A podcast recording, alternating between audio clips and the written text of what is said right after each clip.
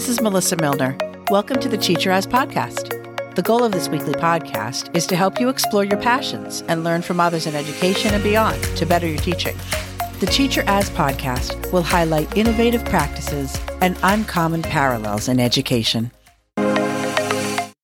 In this episode, I have Pamela Malkoff Hayes, and she is a licensed marriage and family therapist, and she's also a board certified art therapist. And honestly, I'm more interested in the art part of this, but I'm sure she'll tell us all about her world. Welcome, Pamela, to the Teacher As. Thank you so much. Thank you, Melissa. I'm really excited to be here. So, what do you want the Teacher As listeners to know about you?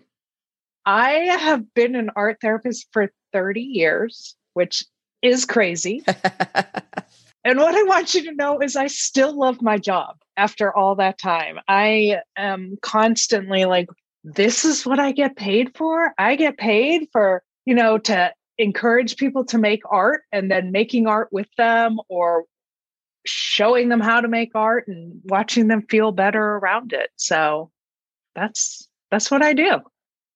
That's incredible. Did you start out as an art therapist? I actually went to art school. I thought I was going to go into graphic design. And um, I got to art school. I went to um, Parsons School of Design in New York City. Oh, wow. Yeah, that's fancy. I know.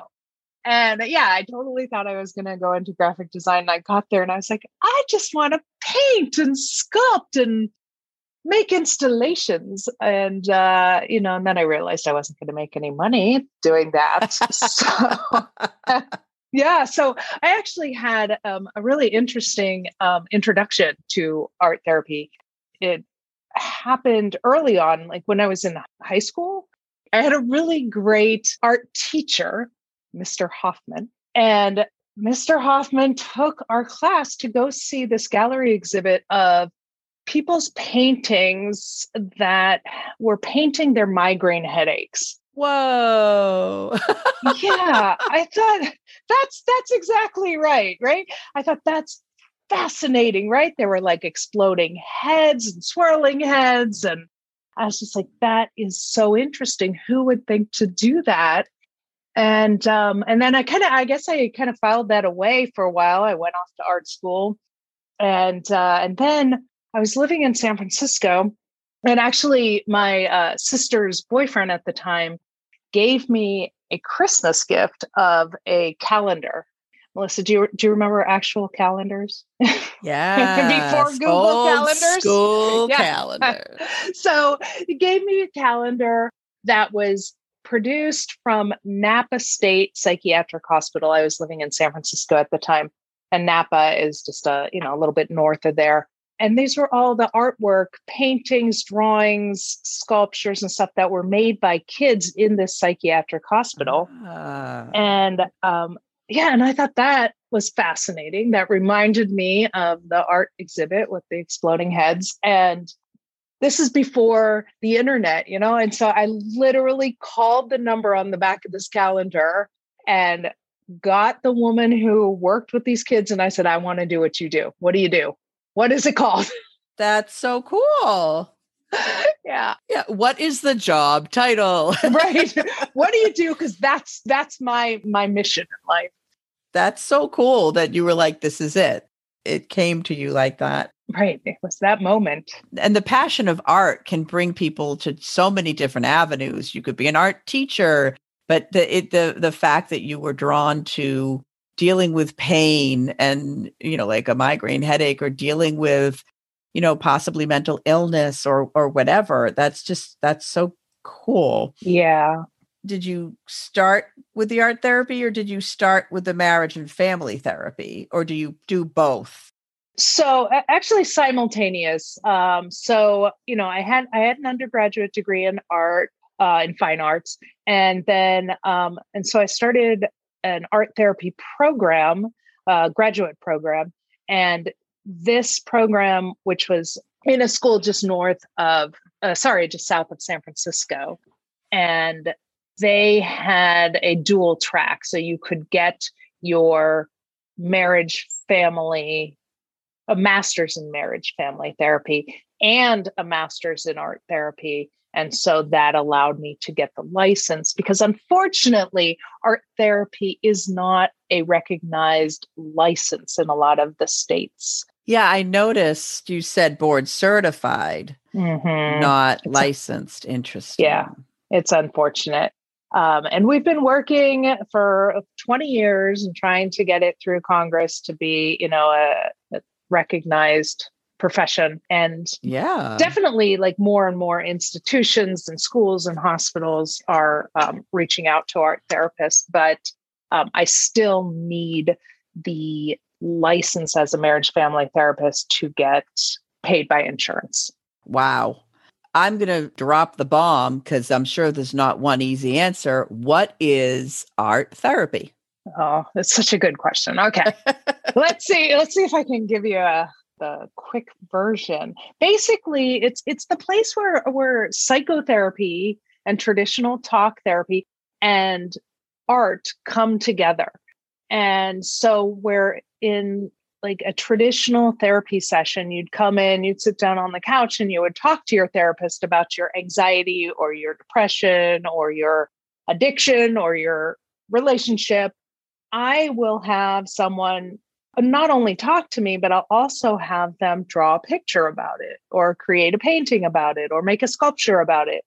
The thing is that, you know, we've been speaking, most people start speaking when they're two or three years old. So we're really good at censoring what we say as we say it most of the time. Yeah. Right?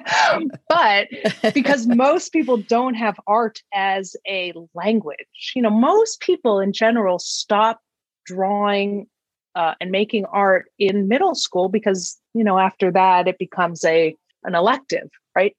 Yeah. So only certain people follow that path. And so most people stop drawing around age 10 or 11. And so a lot of things come out subconsciously in the artwork that that we just didn't know was there or we didn't know how to put it into words. Right.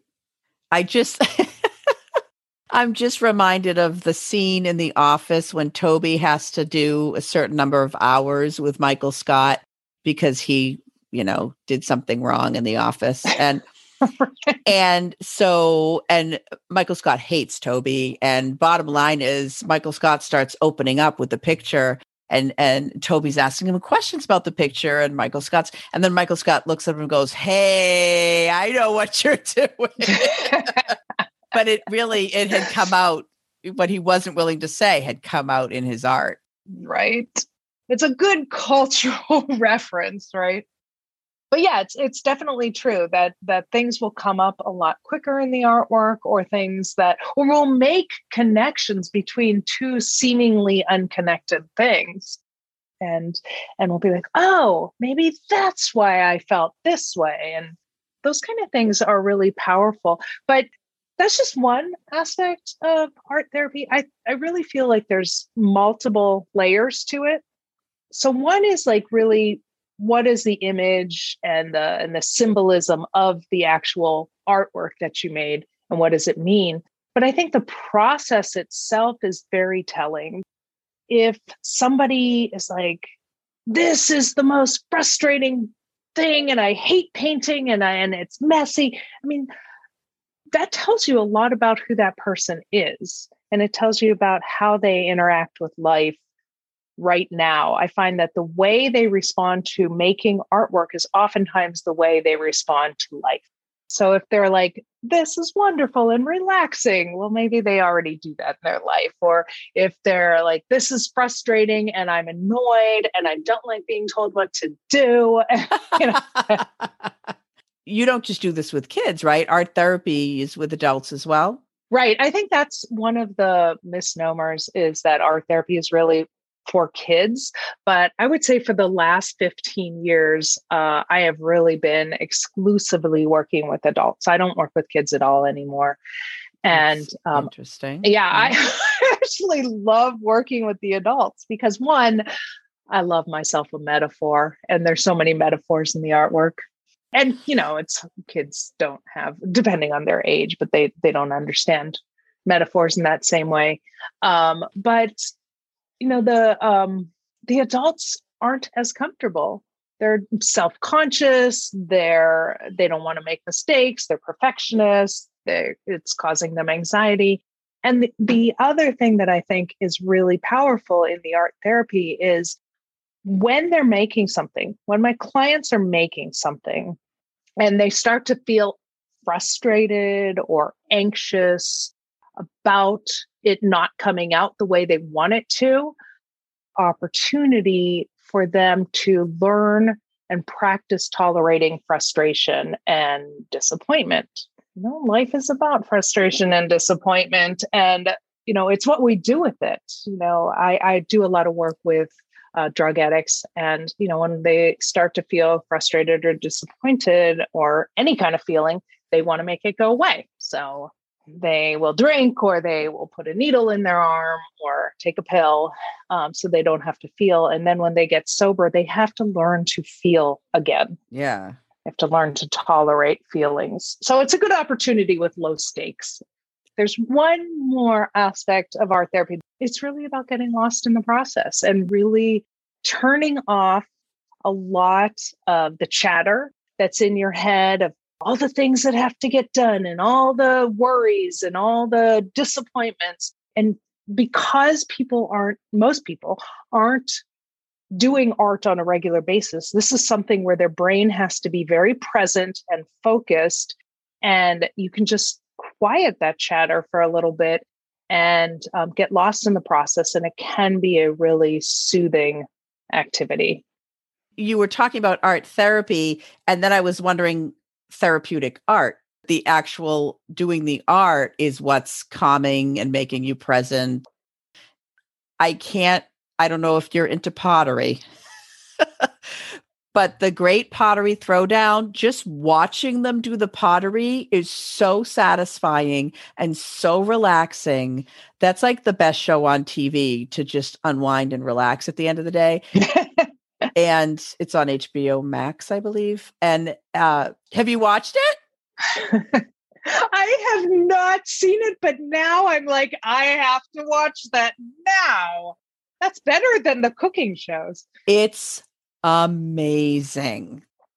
Back to art therapy. The kid has been abused in the movie, and then they go to the office, and and the the the person has them draw a picture and that whole thing.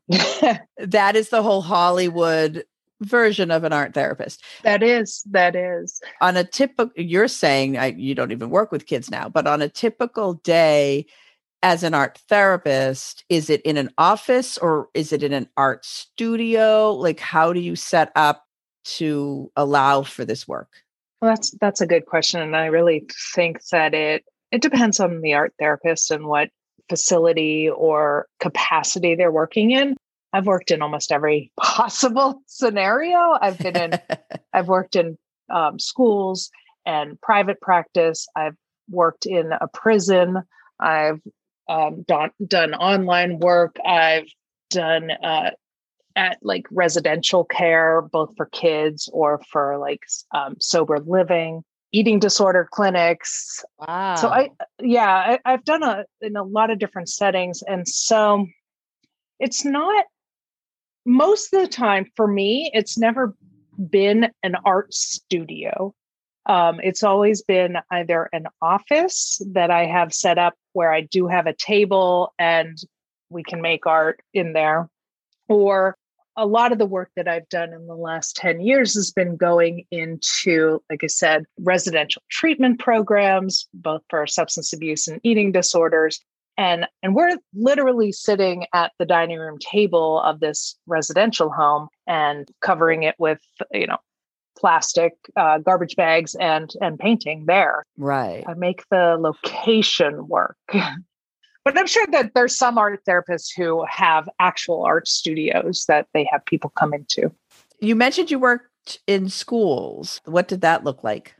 There was a couple of different things that I've done in schools where I would pull um, a child out of the classroom. Like if there was a child who was struggling with behavior or you know maybe they were on the autism spectrum or a little bit ocd um, so i would pull them out take them into my office we would do art there and then they would go back to the classroom but i've also run groups in schools like social skills groups and we use the art as a way to teach them how to interact with each other uh, like maybe they'll be working on a a collaborative project where they all have to work together and give each other permission or ask questions or listen. I think was it the puzzle activity that you shared with me, that idea?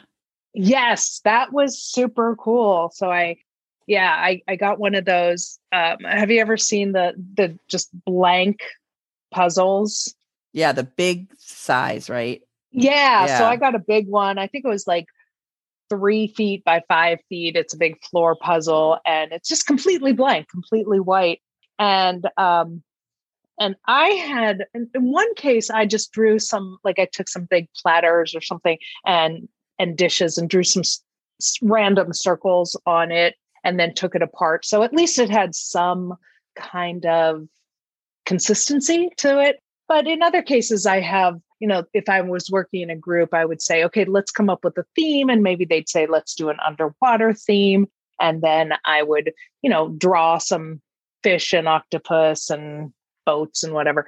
And, um, and then take it apart and they can work on that. But it's, it's so interesting because they can then work together I mean, they can work separately on their on their own, individual pieces, and then they have to work together to put it back together so that was neat and there, there was one i forget if i told you this there, there was one where we had a boy who would just take a puzzle piece and he'd write his initials and maybe even a curse word on it and then toss it aside and pull another puzzle piece and write his initial and so he was just going through piece after piece and not really putting any work into it and uh and finally one little girl she she spoke up and she said hey that's not fair and I said, Well, what's not fair? And she said, He's just, he's like using up all the pieces, and I'm spending all this time on one piece, and it's, and the whole thing's to look crappy when we're done. and so I said, I said, All right, let's all come together as a group. Let's problem solve. You know, what should we do? And maybe we should ask him why he's doing that. And maybe we should, you know, and, and they, they came up with a great solution. They let him keep one that was just the way he had done it, but they also made him go back and rework the other ones and add more to it and spend more time on each one. So that was uh that was a neat solution that they all came up with. And he agreed to it. He did. It, you know, peer pressure is is very powerful. Yeah. I mean, it's this idea of building community like at the beginning of the year. What a great idea. I did that once once you told me about it. I just went on Amazon and got the puzzle pieces, and it was the kids loved it. Yeah, it's very fun. Those are fun. If you were a gen ed classroom teacher, but you had this passion and you had this experience with art therapy, how, when, if would you use it? And what do you think about classroom teachers? What pieces of your work could they use in their classrooms? Oh, that's such a great question because, you know, I do a lot of lecturing and teaching, and I oftentimes have art teachers, elementary school, middle school, high school teachers come to my lectures so that they can incorporate some of my um, techniques into their work and vice versa or conversely i also follow a couple of art teachers on instagram that i will oftentimes take their art projects and make them more therapeutic with my clients. So, so it goes both ways. So, one of the things that you could do just in general, if you're making some art with the kids, whatever your lesson is, you could just ask afterwards, what was your experience of making this artwork? Were you, uh, did you enjoy it? Did you not enjoy it? Were you frustrated? Did you find yourself uh, calm and relaxed during it? So you could just have that sort of open ended discussion about what that process was like for them. That's a good point. Just talking about it. Yeah. Debriefing. exactly. I love the debrief. And um, and then the other thing is, like I said, you can you can point out to them, oh, I can see you're getting frustrated. just kind of sit with that frustration for a little bit, but don't give up. Because if you give up right now and you walk away from this art project, then you're going to, that frustration is going to stay with you. But if you work through it, you probably get to a point where you're less frustrated and you'll feel better. So acknowledging what's going on for them right there. And that's really helpful. Yes. Okay, let's switch gears. You are a school counselor and you meet with one student at a time, or you have a lunch bunch with some kids. What types of techniques or projects might you do, or just have them draw? What, what do you think you would do? I think this happens more with adults than kids, but I will get this with middle schoolers and high schoolers where they'll be like, Well, I can't draw. I, I can't draw. All I can draw is a stick person. That's what I always hear. I can only draw a stick person. Right. And I'll be like, uh, you know what? For for so many years, I was like trying to encourage them. No, you could draw more. You know, try harder. And it finally occurred to me, just meet them where they're at, right? And they tell me they can draw a stick person. All right, let them start. And then I go through this process where I tell them to add something. I'll, I'll be like, now have your stick person holding something, and then have your stick person standing on something, and then have your stick person wearing something. And I go through uh, about, I don't know, six or eight different things. And by the end, they have a whole story. Yeah. And, and it's so fascinating because when I say, okay, tell me about your drawing, I would say like 75% of the time, kids will start going, Well, I am holding a flower and I am standing on a box and I am wearing a hat. And so, th- without even saying this stick person is you, they've already identified it. And, and so it's already there. And I'll say, Well, what is this? What does this drawing tell me about you that I didn't already know? Yeah. Right. I like that. What does it tell about you that I didn't already know? And and that's such a neat one. And then the other thing that I usually say is like, look at this. You told me you couldn't draw more than a stick person. And now you have this whole drawing in front of you. like, how about that? And then I say to them, what else do you think you can't do? But you haven't been shown how to do. You haven't broken it down into simple doable steps or or you haven't tried yet. Imagine that. Oh, I love that. You did mention just in general that you find projects online, like you see something a teacher's doing and then you tweak it to make it therapeutic, or I don't remember your exact wording, but what are the steps to take just a regular art project? Okay, at the end of the year, we want our class to do a really cool mural that sort of maybe shows all the amazing experiences we've had this year. How do we take that and add a level of introspection and therapy into it? That's such a good question. In that case, I'll say, like, I would direct them to say, think about the colors that you choose and what those colors mean to you you know everybody has different meanings or different memories around colors shapes and symbols. And oh i see you drew like three flowers. Is three an important number to you. So you can ask questions like that but to create something that is therapeutic you can say i want you to think about what you want to leave for the next people to see what is important about you that you want to share? Because really that's what we're here on this earth to do is to share ourselves with other people in positive ways right? And you, you have this opportunity to leave something in this mural that is uniquely you. What do you want other people to know about you? All right i have i wrote it all down. I like the colors too because you know, for some kids, they really do. They're like, this is my color. This is my color. And I, I never think to say, why?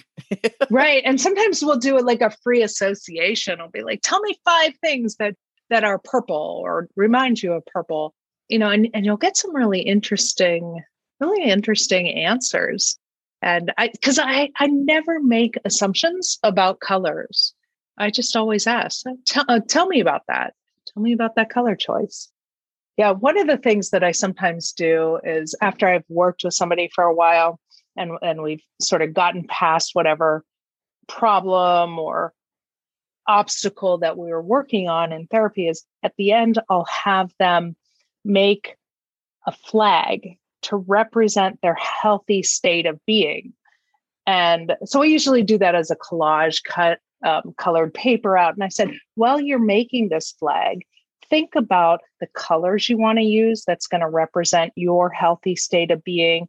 Think about the symbols, the shapes, how many of those shapes you want. Because, you know, if you look at the American flag, there's 13 stripes, there's 50 stars, they all have meaning why those are there. So it's it's really fascinating to see what people come up with with that one. Oh, I love that as an end of the year too. yeah, that's a good one. Yeah. Fantastic. Or a beginning of the year. Yeah, yeah, I actually have them write their Declaration of Independence as well. Um, nice. which is kind of fun. Yeah. Oh my gosh, this is amazing. Um, what are you zooming in on right now in your work? Zooming in.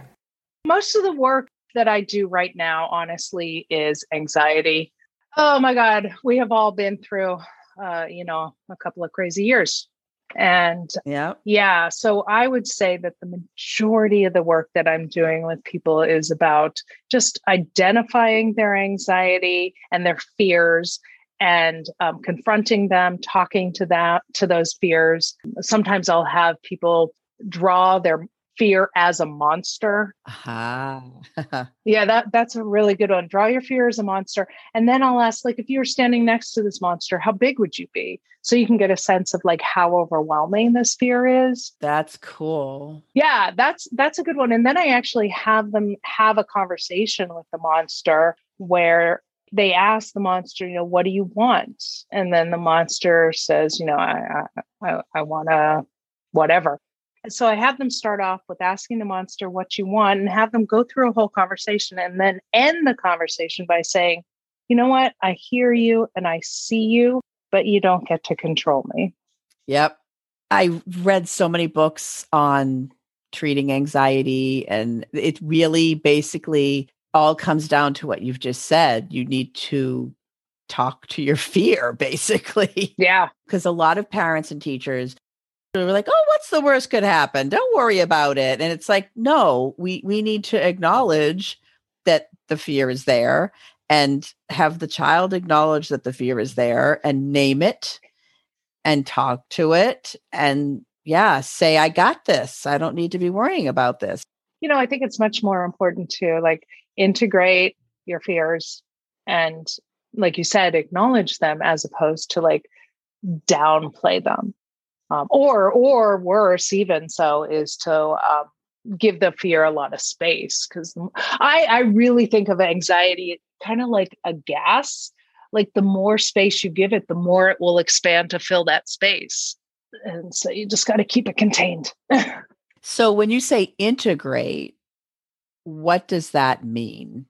In this instance what i what i would do is like if if we're working with drawing their fear monster or creating it out of clay i've done that too making friends with it and allowing it to have a voice and allowing it to say i'm scared to go into the ocean. And we're like okay that's okay but it doesn't mean we're not going to do it. So I, I i also think of fear. See i told you i love a metaphor um, I think of fear as like a little kid having a tantrum, right? And wants to get your attention. The fear and the anxiety, they want to get your attention. And the more you ignore it, the louder it gets. But if you look at that fear and you say, okay, what do you want? What do you need from me right now? And you give it some some time to let it have its say. And they're like, okay, well, I can give you this, but I'm not going to give you that. Right. Right the anxiety. I totally get that. And then before I ask the last couple things, you know, I've gone through a very tragic time with my husband passing in February. Do you do a lot of work with people who are grieving?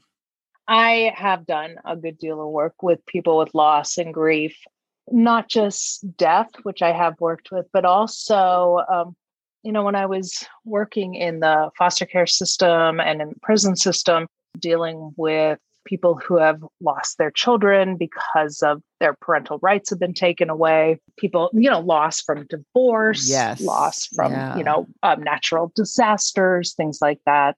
So yeah um, one of the interesting things that i'll do and uh, you know you, you can try this there's a really interesting technique called the soul collage s-o-u-l that was originally created by a woman named Seena Frost and uh, she has a great book out called The Soul Collage.